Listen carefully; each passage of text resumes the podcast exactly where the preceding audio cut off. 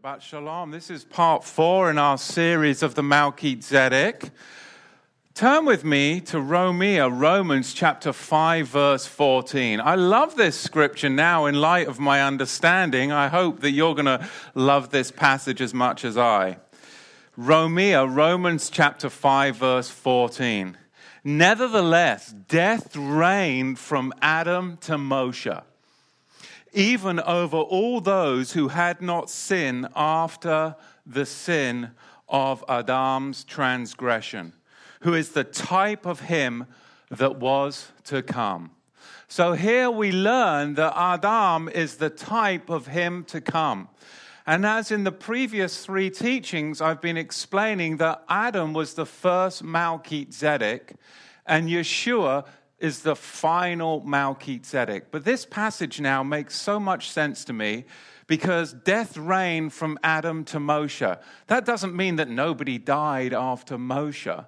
But what this is communicating to us is the, the Melchizedek, the first Melchizedek Adam, to the last Melchizedek that was standing and undefiled before Israel because Moshe Rabbeinu was up on the mountain. He was receiving the commandments, he was receiving and in good standing with Yahweh.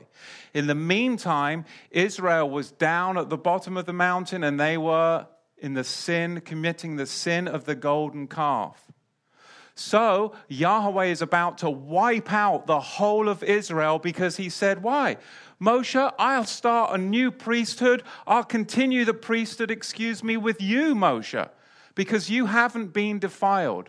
So, this verse right here is speaking about death reigned from Adam to Moshe because Moshe was the last Melchizedek who was not involved, had not become defiled with what was going on at the sin of the golden calf. That is why Yahweh was quite willing to start over with a new nation beginning with Moshe. But Moshe was a mediator. He was a Melchizedek mediator, and he mediated with Yahweh, and Yahweh relented. And then he added the book of the law because of transgressions, because there were transgressions, multiple transgressions going on at the golden calf. And therefore, we find now Israel is under, underneath a tutor called the Book of the Law until the time of Reformation when the seed would come, Yeshua, the Son, the one of promise, and the final Melchizedek that would then usher in a new priesthood of the first order the primary priesthood, the priesthood that you would no longer be a nation with a priest, but you would be a kadosh, holy nation of Kohanim, of priests. What a transference. The writer of the book of Hebrews tells us that it is a transference, and what an amazing reality to us all today. And I'm encouraged because as we've been reteaching this over the past few weeks, people have been contacting us from all over the world from South Africa, from England, from Canada, from Australia, that they're now understanding how to not just live it their lives, but communicate it and teach others as a nation of priests. That is what this is designed for, and it is amazing and truly encouraging. 1 Peter chapter 2, verse 9. But ye are a chosen generation, a royal priesthood, a kadosh, holy nation, a peculiar people, yes, that ye should show forth the praises of him that hath called you out of darkness into his marvelous light. We are a peculiar people especially when we start communicating our belief system to a sick, twisted, and depraved world. So, accept that you're a peculiar people, but realize that you are a chosen generation. And in the scripture, the royal kingly priesthood that existed, there was only one. So, this verse connects us back to the Malki kingly, Zadok, righteous reality. because the Aaronic priesthood was not kingly, was it not? No. So this is talking about what existed beforehand. This is exactly, if you look at the same Melchizedek verbiage that appears in Exodus 19:5. 1 Peter chapter 2 verse 9. It's that same Melchizedek verbiage and again we'll see it in the apocalypse in Revelation chapter 1 verse 6 in Revelation chapter 5 verse 10 we see this dripping Melchizedek language. So why did the apostle Paul stop with Moses? Because Moses was that mediator and that last Melchizedek that was not defiled that was able to mediate because of his position. Now, as we continue through the teaching on the Melchizedek, something that is often a knee jerk reaction is what I call lumping covenants. And I've done a teaching in the past on clearing up covenant confusion. I think we did that in 10 points. That's a great tool to reference to, and it's on the internet. But a lot of people um, can do the knee jerk, go to your Bible program, and you can start to look for the Hebrew word Brit. And um, wherever you see the word Brit, all of a sudden there jumps a covenant. But I really want to be careful as we understand the Melchizedek that we don't lump covenants. And what do I mean? Turn with me in your scriptures to Shemot, Exodus chapter 34. We'll get there in a minute. But before we do, I'd like to explain a couple of things to aid us as we try and understand these covenants. So, the book of the law began in Exodus 24 12. That added law when Yahweh said to Moshe, Come up here and you will also receive the law of commandments. This was after the blood ratification of the book of the covenant. So we know that nothing can be added to the blood ratified covenant. It has to be something clearly and distinctly different. So now the book of the law begins in Exodus chapter 24, verse 12, and it extends all the way through Deuteronomy and into parts of Joshua. And this does include the law of Moses. And it's not a covenant in a Melchizedek sense. And let me just clarify that because I have had some questions about that. Because there is no proposal, there is no acceptance, there is no blood ratification, and there is no covenant confirming meal. So this is not a covenant in the Melchizedek sense of the word. What we can see that there's not even any blood at all with this particular book of the law. It's more of a pledge, an enactment of law, or an alliance with Israel so that they would have what? Life, rather than being wiped out. Does it include covenant? Yes. Is it the covenant that appears in the allegory of Sarah and Hagar is the book of the law, that covenant that appears with the allegory of Sarah and Hagar? Yes, but it isn't Melchizedek in its covenant reality because none of the elements are present. And that's what I really want to clarify because we need to kind of slow things down and unlearn so that we can truly learn for the first time with new eyes, with new eyes. So, what we find is this is more of an enactment of law or a pledge or an alliance to the flesh of carnal Israel. An alliance, a pledge to the flesh of carnal Israel. That's why in Joshua chapter 24, verse 6, Joshua can add to the book of the law. How can he add to the book of the law? Because it was never blood ratified covenant. That's why he can add to it. That's why Joshua in Joshua chapter 24, verse 26, can add to the book of the law. He couldn't do that if it was a blood ratified covenant, Galatians 3:15. Now, it's inclusive of, inclusive of the second set of tablets, The law of Moses, because, why is it called the law of Moses? Because Moses cut the stones, Moses communicated with the people. Moses did not mediate this law concession. What he mediated was that the people wouldn't be slaughtered.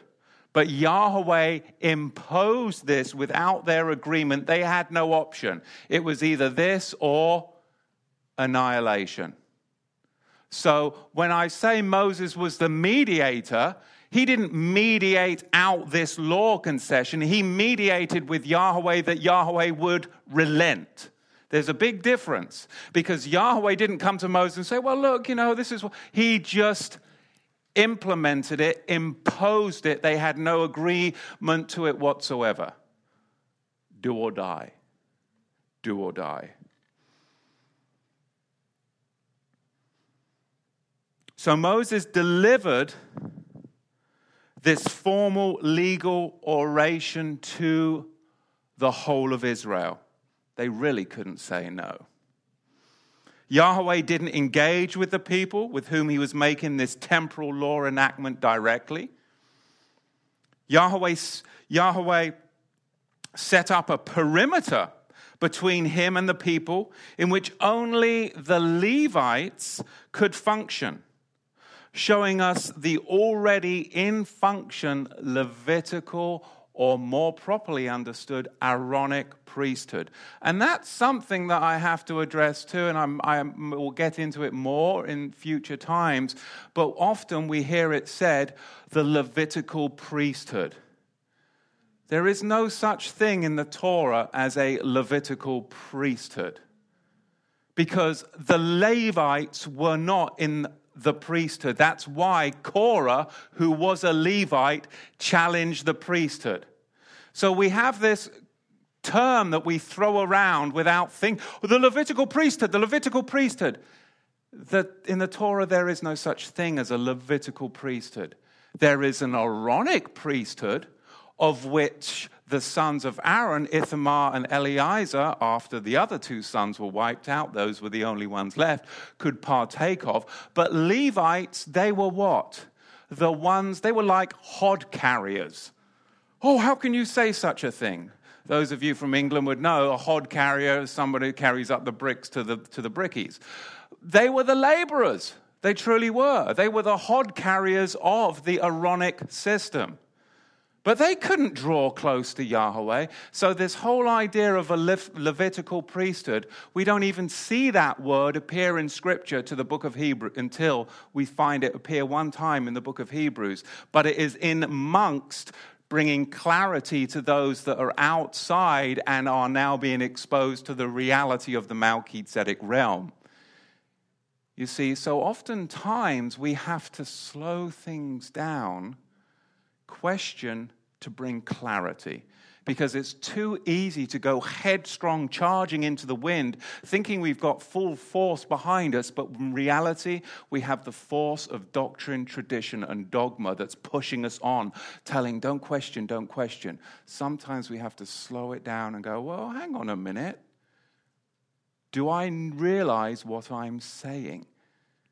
So, with that, Yahweh didn't engage with the people with whom he was making this temporal enactment of law.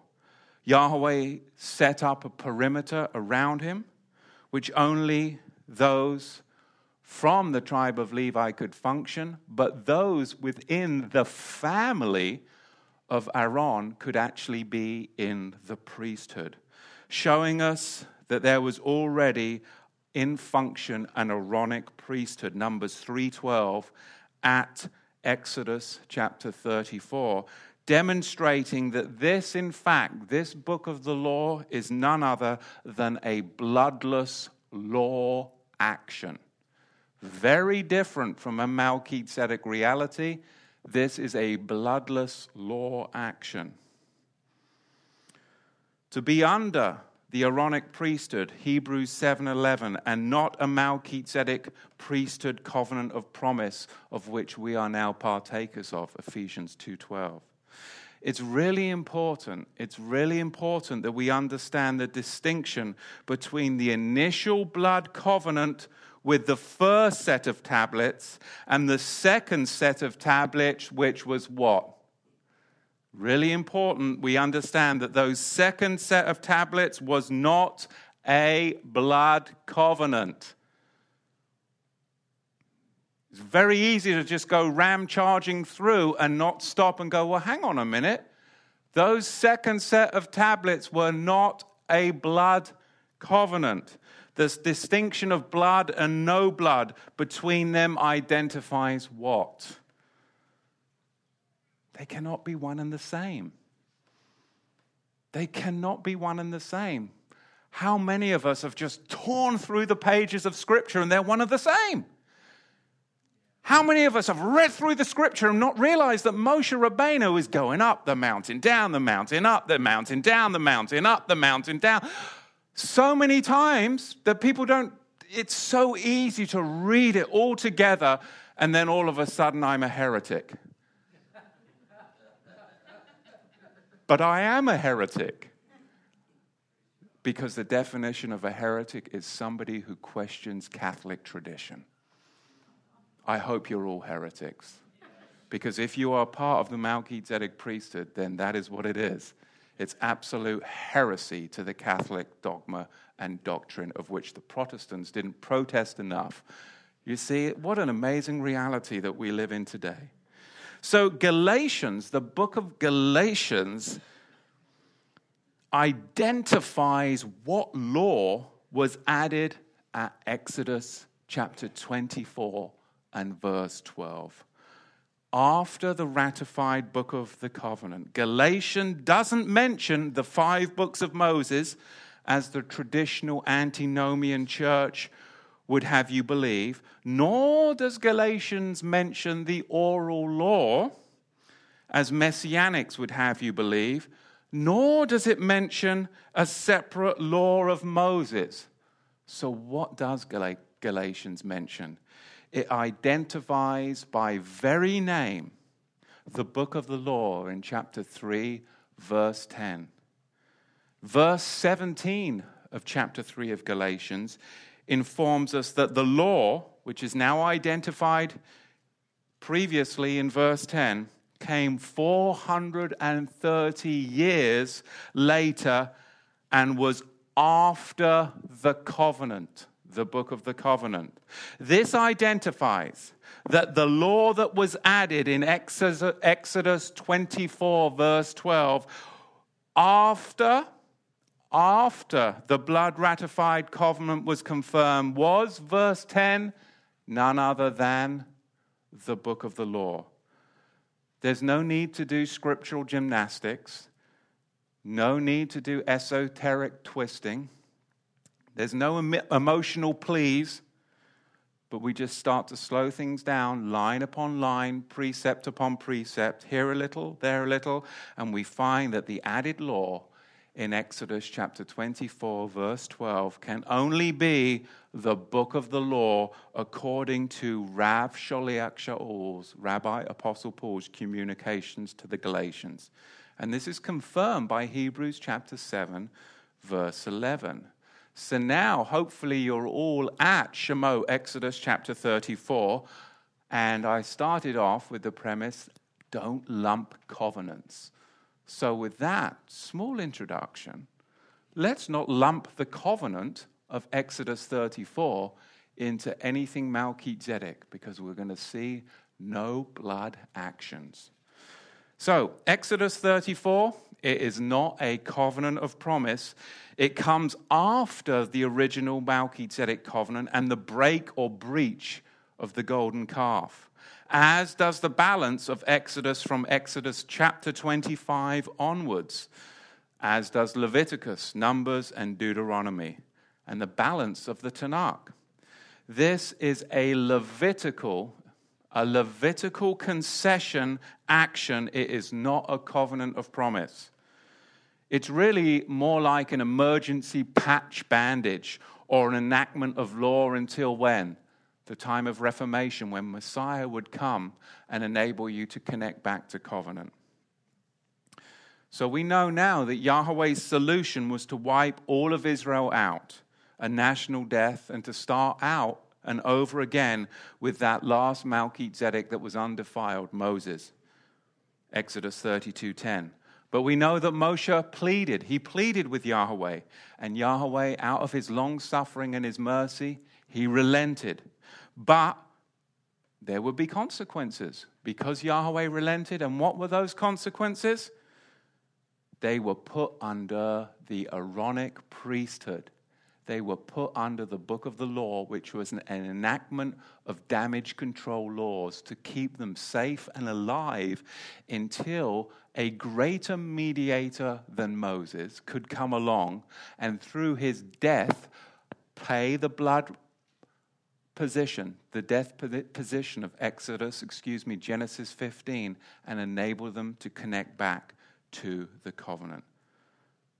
We spoke last week, and I want to reintroduce you again to those four elements that must be apparent with the covenants of promise Ephesians 2:12 there's got to be a proposal there has to be an agreement there has to be a blood ratification and there has to be a covenant confirming meal and it needs to attach back to Abraham that is Melchizedek reality. None of that is present in Exodus chapter 34, is it? None of it whatsoever. So these four things do attach back to Abraham's promise covenant at Genesis 15. It's a mistake, a big mistake, to confuse the oath covenant of Phineas, because many people will bring that up, or the shoe covenants, or these threshold covenants that people talk about with the covenants of promise. And again, I've gone into this in depth with clearing up covenant and confusion in 10 points that you can look into. But these covenants of promise that we're talking about, which are Melchizedek, are number one, the Genesis 15, the promise covenant. Number two, we'll see the book of the covenant, Exodus 19 5 through 24 8, which was the seal or that answer that came 430 years later, the fulfillment of everything that Yahweh spoke to Abraham before. Then the third we see is the renew, or excuse me, the new covenant. See? Did you catch that? What did I say? For 10 years, in the messianic movement, people have been like, it's the renewed covenant, this is the renewed covenant. See, and still, I know better, but it just slips out because it's pre programming. A covenant, once it's broken, it can't be renewed. It has to be new. It's a new covenant. But for 10 years, we had teachers going around saying, well, it's kind of like the moon. It's not really a new moon. And it all sounds hunky dory, but it is programming. You see? I've got to unprogram, so do you. We're working together to get unshackled from this mess get unshackled from the traditions and the rhetoric, the religious rhetoric that people just hold on to. And you're like, it's okay.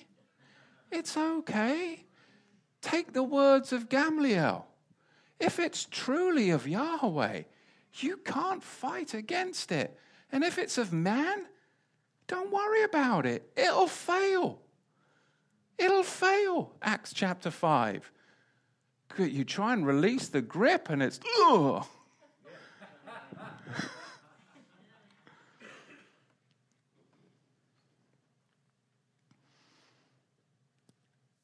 we find this third look at the Melchizedek reality with the new covenant, Jeremiah 31, verse 31, and Luke chapter 22, verse 20, Hebrews chapter 8 then the beauty, the fourth time we see this, is the marriage of the Lamb in Revelation chapter 19, verse 7. It's a legitimate attachment to, of course, the oath, Yahweh's promise at Genesis 12 through Hebrews 6:13. So in reality, there are five covenants that are Melchizedek. Five considerations and we know that five is what? The number of redemption.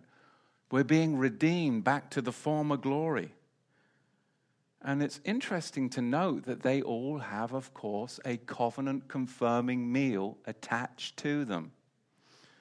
Each one of these covenants of promise that we're to search out Ephesians 2:12 has this covenant confirming meal attached to it. Let's look at Genesis chapter 12. This oath, of course, is everlasting, everlasting. And when's the, when's the, where's the meal? Where's the meal that's attached to Genesis chapter 12? Where is it? And the knee jerk reaction is it's not there. But we have to step out so that we can step in. Because what we have to see is that Yahweh began this promise to an individual that extended to a family. But then at the mountain, after he released all of the families that were in slavery, it went from an individual and a family to a nation and a family.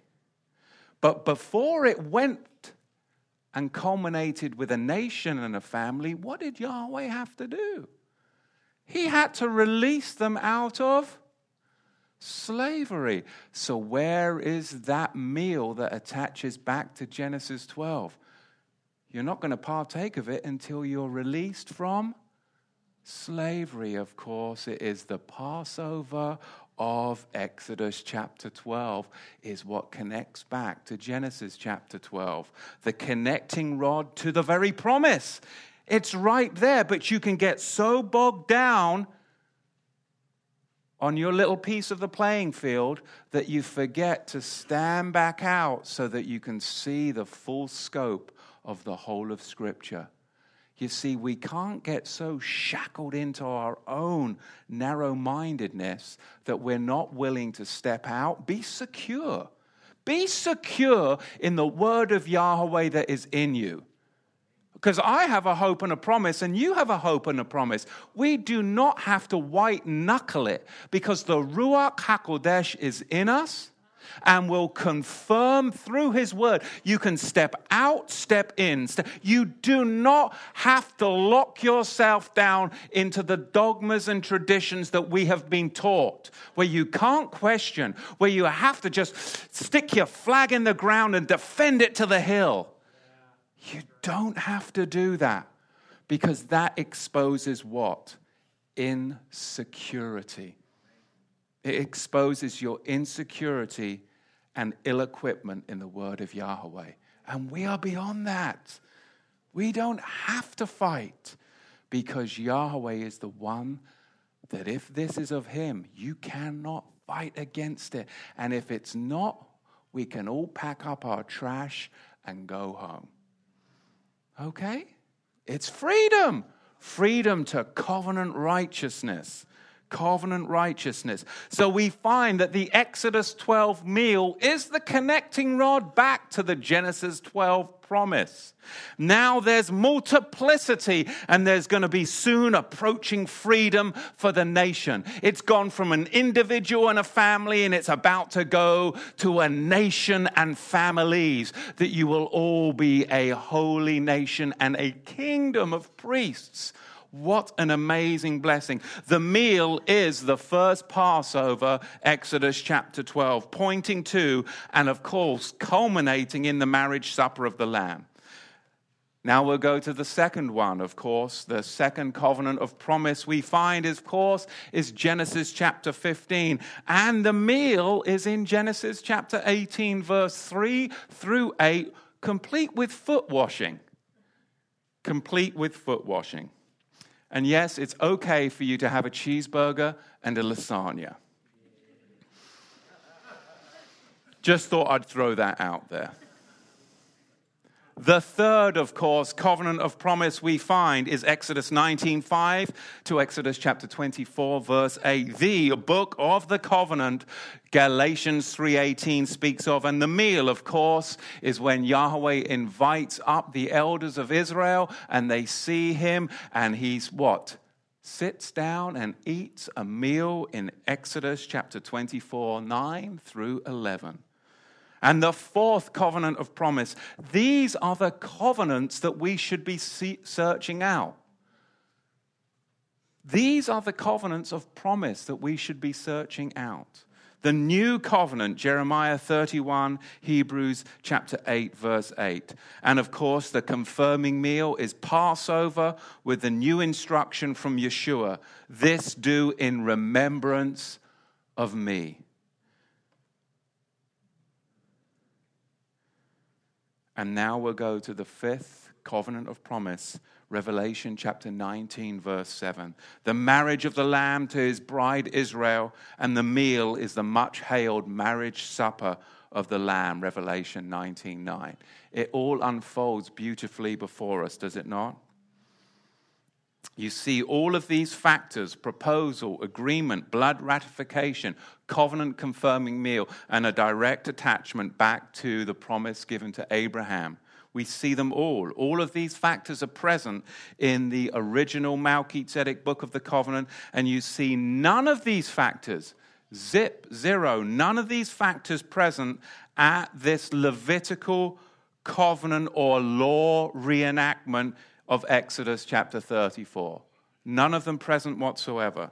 There's no mass invitation into a national priesthood of all 12 tribes, as you see in Exodus 19:5.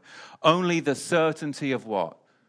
In Exodus 34, there is only the certainty of the tribe of Levi and the priesthood of the sons of Aaron. Would you be able to um, have a little look next door? Duct tape is in the office on the way out. Thank you. Now, many people would say, but I don't understand. How, how, are you dividing up the law? I mean, you can't divide the Torah. And, and have any of you heard that before? Uh, when you start to communicate, people are like, but you're dividing the law. You can't divide up the law. The Apostle Paul divided up the law. In fact, if we go to the New Testament, we'll find that there's 19 divisions of Torah, 19 divisions of law. Let's go and have a look at that because we really need to put this to bed. Because to say that the Brit Hadashah, the New Testament, or the Apostle Paul doesn't divide the law is an asinine statement. It's an asinine statement in the light of the fact that Paul identifies 16 divisions of law, but there's really 19 divisions that are mentioned in the New Testament. Let's have a look at these law divisions. Romans chapter 3, we find the what? The law of faith. We find the law of works. We find another law, the law of marriage. We find another law, the law of Eloah. We find the law of my members.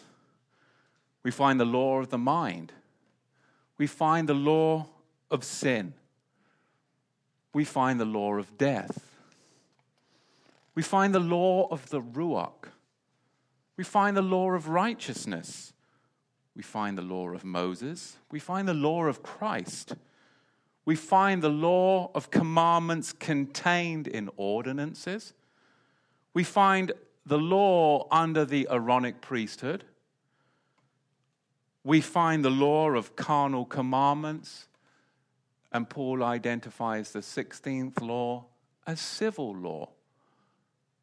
So when somebody says you can't divide the law, that is an asinine statement in light of the New Testament.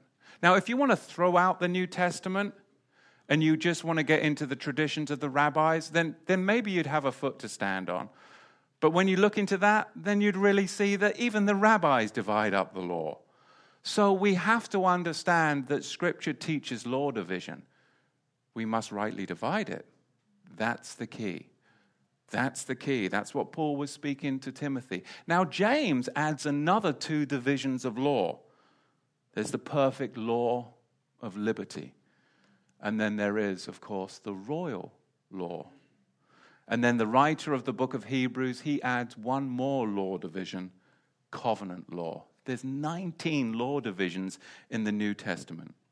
I'll give you some examples. Romans 7:23. But I see another law. John 7:23, 1 Corinthians 9 9, warring against the law of my mind and bringing me into captivity to the law of sin or sin and rebellion. Romans 7 and 8, we have at least six categories of law in Romans 7 and 8. The law of Eloah, the law of Moses, that's all pre new covenant, the law of sin and death, the law of the mind, the law of the spirit, and the law of adultery.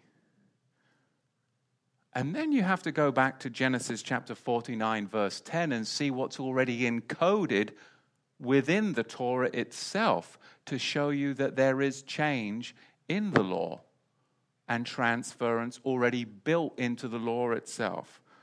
Because what does until mean? I'll be here until I go down the road. Impending change. Correct?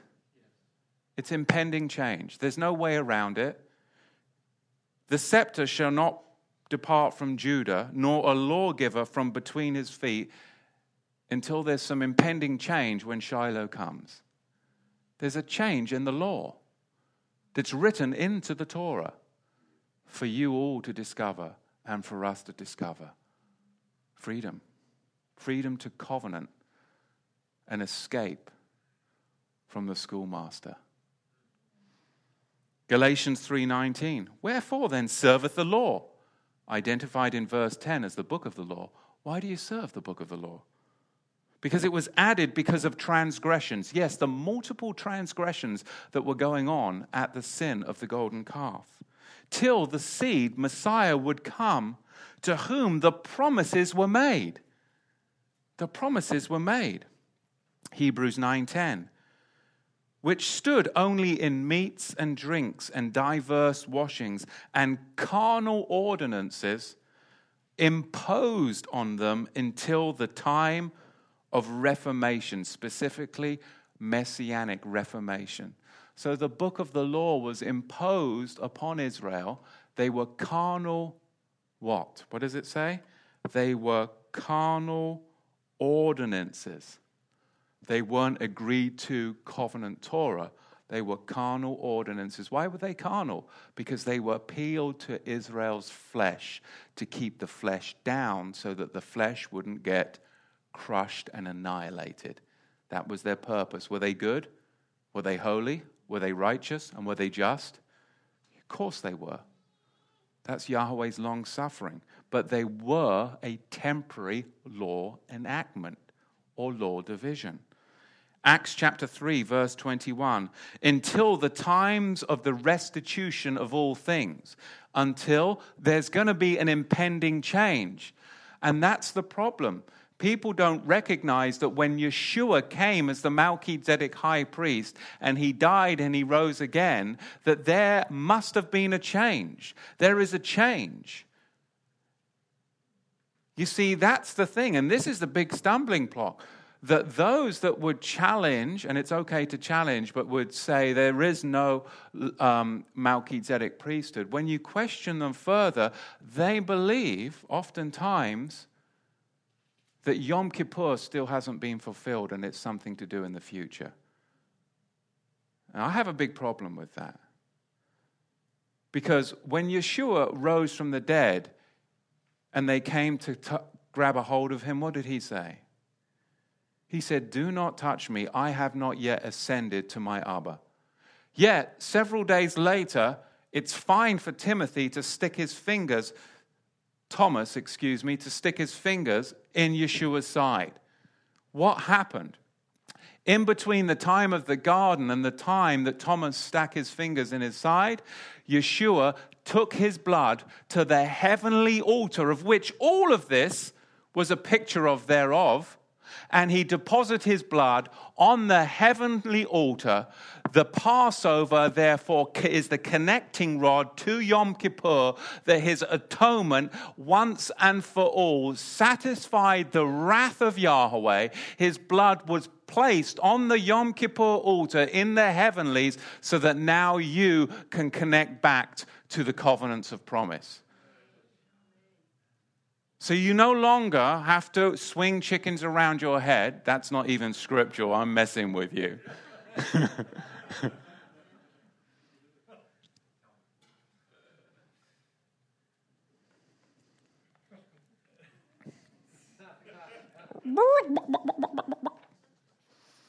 Second Corinthians 3:11 If that which is done away was glorious much more that which remains is glorious the covenants of promise Ephesians 2:12 that at the time ye were former gentiles verse 11 you were without messiah you were aliens from the commonwealth of Israel and you were strangers you were strangers from the covenants of promise because you had no hope of Yah in the world isn't that amazing?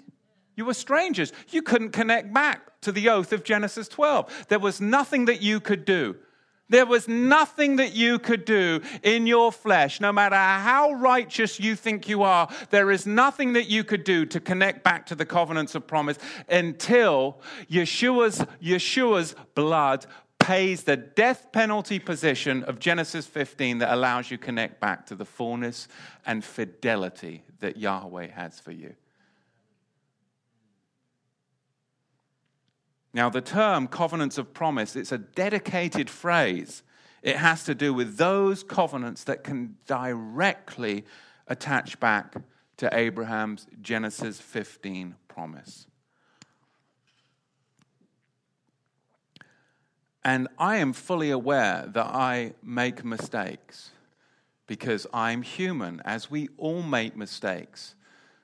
But what you do is you own up to your mistakes. There was a time, a long time ago, when I was a little boy at Calvary Chapel, where I taught that you couldn't even keep the Ten Commandments. You can't even keep the Ten Commandments. All right, I admit that I taught that. It's on, it's most probably on tape. And I've confessed that, that I was wrong. I've also taught when I was at Calvary Chapel that the law is nailed to the cross. But don't look at me holier than thou, because you've all said it too. Right? We've all said it. But then I got into the messianic movement. And I came to that verse in Colossians where it talks about the handwriting that's nailed to the cross. And you're like, well, hang on. It's the law of adultery, that which is what was nailed to the cross. The law of adultery, or it was your list of sin debt that was nailed to the cross, not the whole of the law of Moses. It's talking about the law of adultery. And then I think I did this whole great teaching about how it was the law of adultery. And I went back into the whole thing there in um, Numbers chapter 5. All right, I was wrong. I admit it. I say that right now. Now, let's really look at what that is talking about. Colossians chapter 2, verse 14. It's not talking about that the whole of the Torah is nailed to the cross, as the antinomian church would have us believe. I was wrong. I apologize. But it is also not talking about just a list of your sin debts or the law of adultery that I taught when I was in the Messianic movement. I was wrong. I apologize. So now I come to Colossians and I find this very telling word. The Greek word cheirographon, like your writing, is in fact the word that's used for handwriting. And this is what we need to focus on. It's the cheirographon, the handwriting that was nailed and that was, here's a key phrase, a very dedicated phrase, against us. The cheirographon, dedicated phrase, was against us. We have identified it. What is the cheirographon and the dedicated phrase against us? According to the Torah, not according to Matthew Nolan, not according to Calvary Chapel, not according to the Messianic movement, but according to the words of Torah. Are we safe to look at that, or are we going to hold on to our flagpole in our little bit of territory? No, we're going to go now unhindered and we're going to look at this dedicated phrase against us. And let the scripture explain what was against us written down and nailed to the cross tree, stake.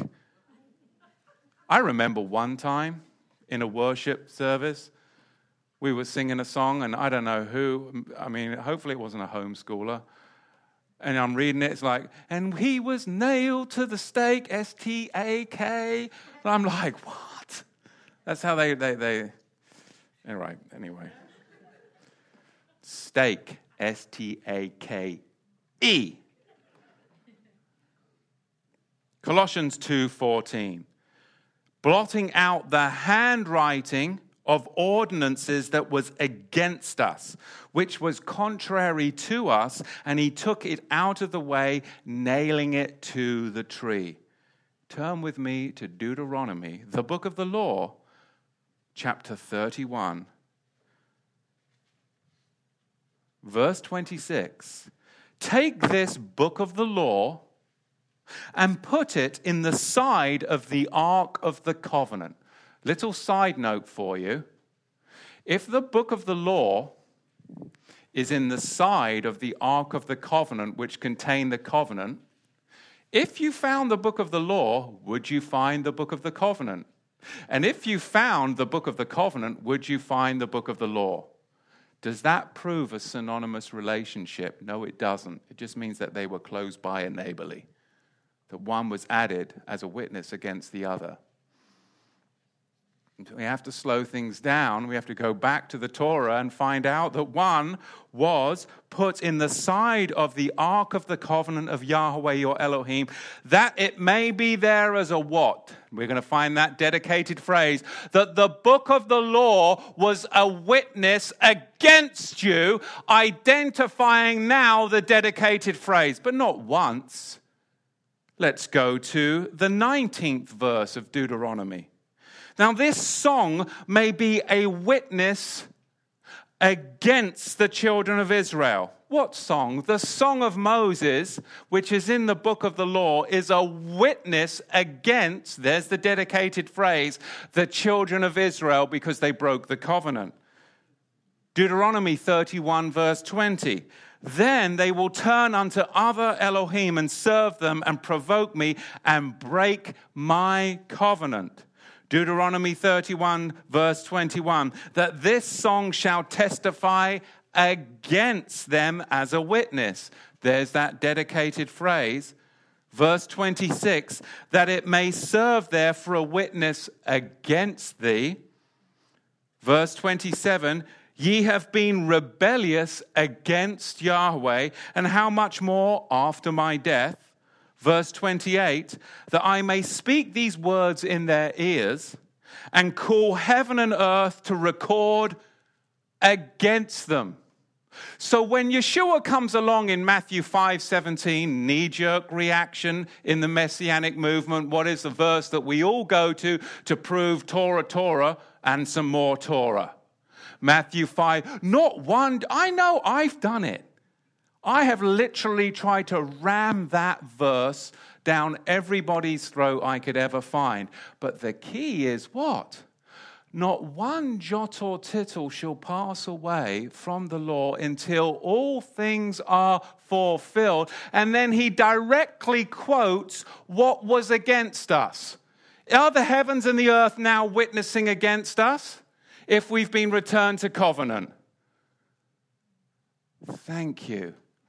That's why it appears, and that's why Yeshua quotes it, because he's about to fulfill everything, not do away, bring it to its fullness, fruition to connect you back to covenant. That's why he mentions the heavens and the earth, because when you're in the covenant, the heavens and the earth will no longer witness against you.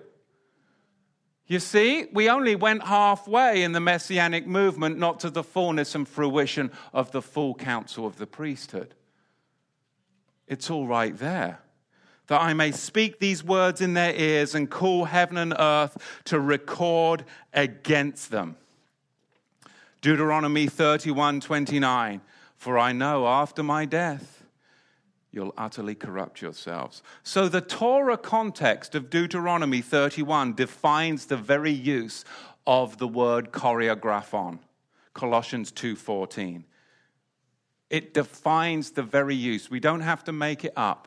It was the book of the law that was a witness against the children of Israel. That when Yeshua came as the Melchizedek high priest and he paid the death penalty position, he nailed the book of the law to the tree so that you could return to covenant Torah righteousness, no longer be a nation with a Aaronic priesthood, but you could be a holy nation and a royal kingdom of priests.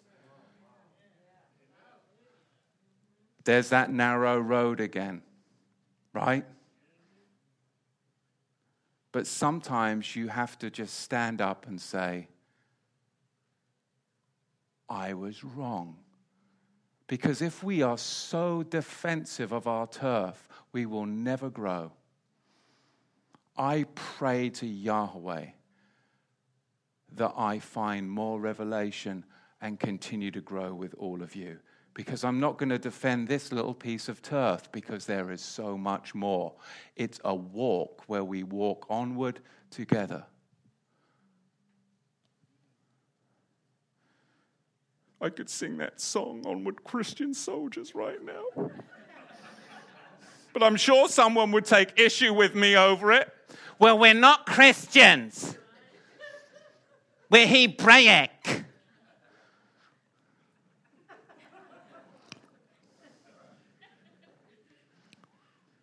We're Ephraim Israel. Ephesians 2:15 having abolished in his flesh the enmity even the law of commandments contained in ordinances to make himself of twain one new man bringing you and I peace. We're supposed to be one new man one one new man.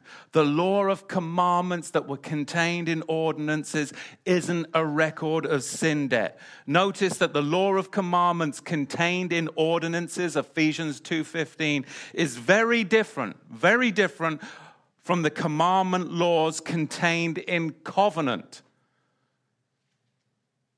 Ephesians 2:12 because these Melchizedek covenants contain Melchizedek covenant Torah that very much still stands today. Very much still stands today. Yeshua set aside the Levitical Hebrews 7:11, book of the law Galatians 3:10, 17 to 19, Colossians 2:14, Ephesians 2:15, Hebrews 10:9. And he took away what? That book of the law that was a witness against us.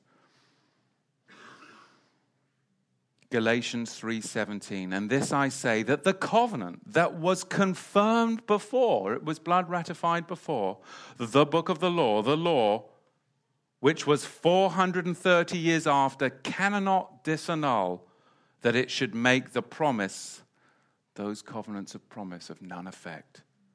For if the inheritance was of the law book of the law identified earlier it's no more of promise but Yah gave it to Abraham by promise. Notice that Abraham always comes up in the context of Galatians. Why? Because he's the connecting rod. The book of the covenant is the very inheritance, the seal that came, and is that covenant confirming national book that was given to Israel. And it had the promise, and it is the connecting rod but it is in no way part of the book of the law. Torah today has been bastardized to mean law, but it doesn't mean that. It means what? Teaching and instruction, or a successive light of teaching and instruction. But we have to mean realize it's successive. It builds and builds and builds and builds. And of course, Yeshua is the fullness of the Torah in bodily form. Galatians 3:19 when Wherefore then serveth the law? It was added because of transgressions till the Messiah Yeshua, Melchizedek, that seed should come to whom the promise was made. Till Shiloh would come, Genesis 49, verse 10, that impending change. The covenants of promise have no part of the book of the law. The law Paul is speaking of is none other, of course, than that book of the law, Galatians 3:10, and it is in no way part of the covenant because it cannot be mixed in as such. And that's what it is. It's a mixing in of everything. It's a smorgasbord of everything. Wherefore then serveth the law was added because of those transgressions. And if you really just slow down and break that down, let's just do it just for sport. Finish up this way. I do like to be sarcastic sometimes. I think this is going to be one of those times. Wherefore then serveth the law?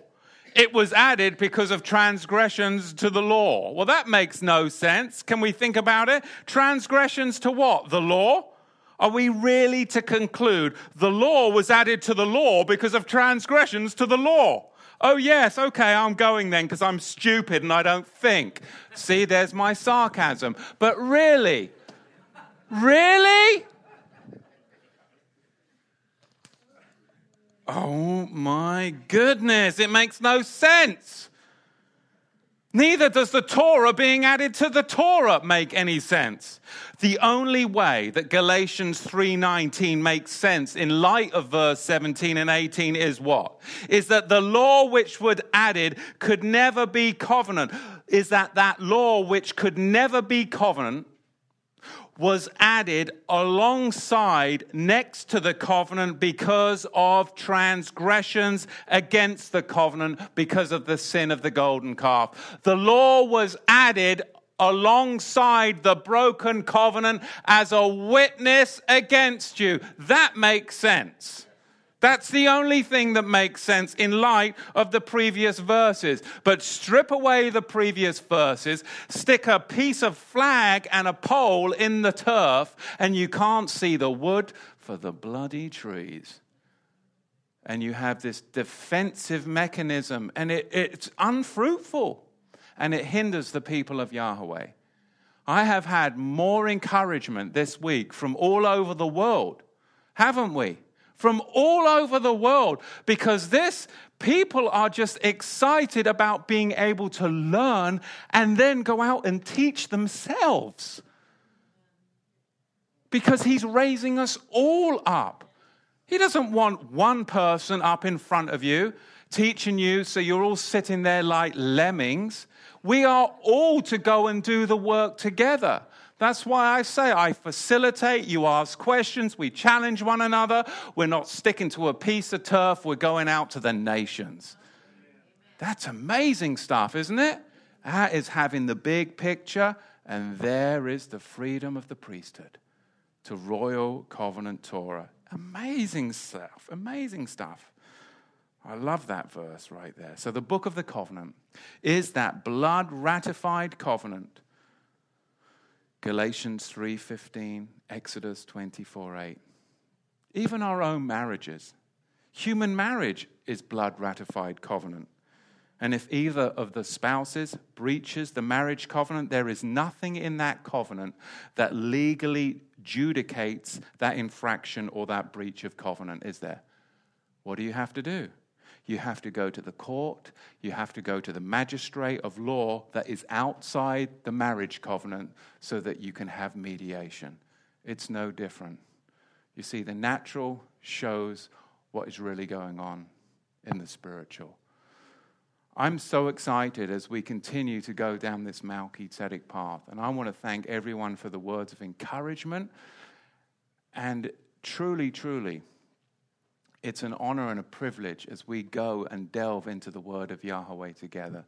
That there are literally, we're seeing one from a town, two from a city. But it's not limited to this nation, it's all nations. And Yahweh is amazing, and He's truly waking up His people from all kinds of backgrounds, all kinds of backgrounds. Questions, comments, anybody at all?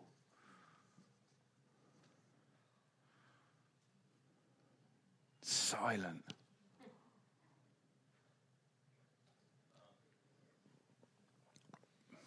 The only thing we have is a thank you from Oh. the internet. We had uh, four countries on at one time uh, South Africa.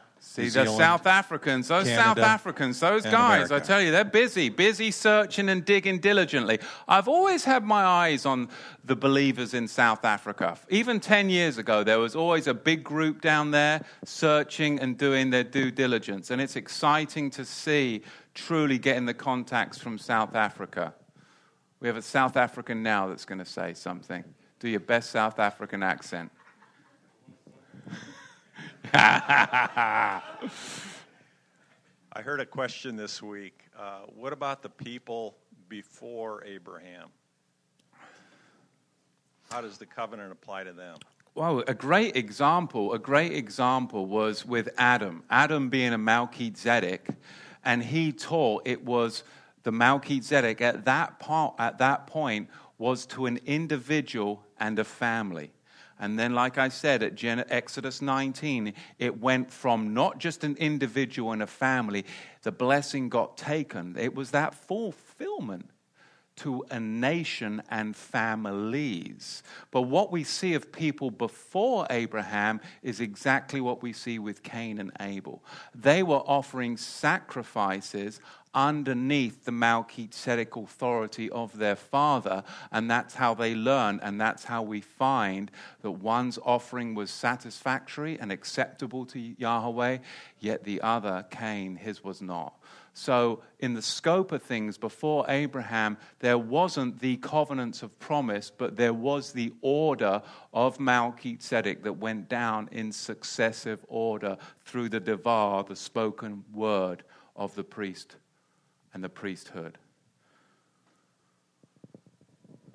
Just a comment. Uh, I just want to praise y'all for your your spirit, brother. Uh, it seems like every time you preach, you challenge me to another level. Oh, praise and I Yahweh. want to thank I want to thank y'all for this for specifically for this lesson because while I was sitting here, a lot of things connected at that moment. The uh, spirit uh, just opened my eyes to a lot of things that I learned in the past. But thank you and uh, praise y'all for your brother. And you know what's really encouraging, though, is the lessons that we've learned in the past, they we can bring forward to where we are today in the present that will make us better in the future. So I don't despise those beginnings. And it says in the word not to despise. I think of everything in my life is orchestrated for that specific purpose so that I would be able to come today and communicate what I have the honor and privilege of communicating. Because if I hadn't had those experiences in the Messianic movement, I wouldn't be who I am today. If I hadn't had those experiences and opportunities at Calvary Chapel, I wouldn't be who I am today. And if I hadn't had those experiences, walking hand in hand with the devil, I wouldn't. But you know, I, I really. So we have oneg and food blessings, right? All right, let's let's finish with yes, a question in the back. Yes, we do have an announcement, and we're going to make this announcement online that we do have a women's retreat that is coming up in the near future that one of our dear sisters is organizing. So if you would like information about the women's retreat, then please email us at info at torahtothetribes.com. But those of you in the assembly here in the midst, go and see the lady in red. Abba, we thank you for this Shabbat. We thank you for your blessings. We thank you, Abba, for your covenant realm and your covenant people. Am Israel. Chai. All right.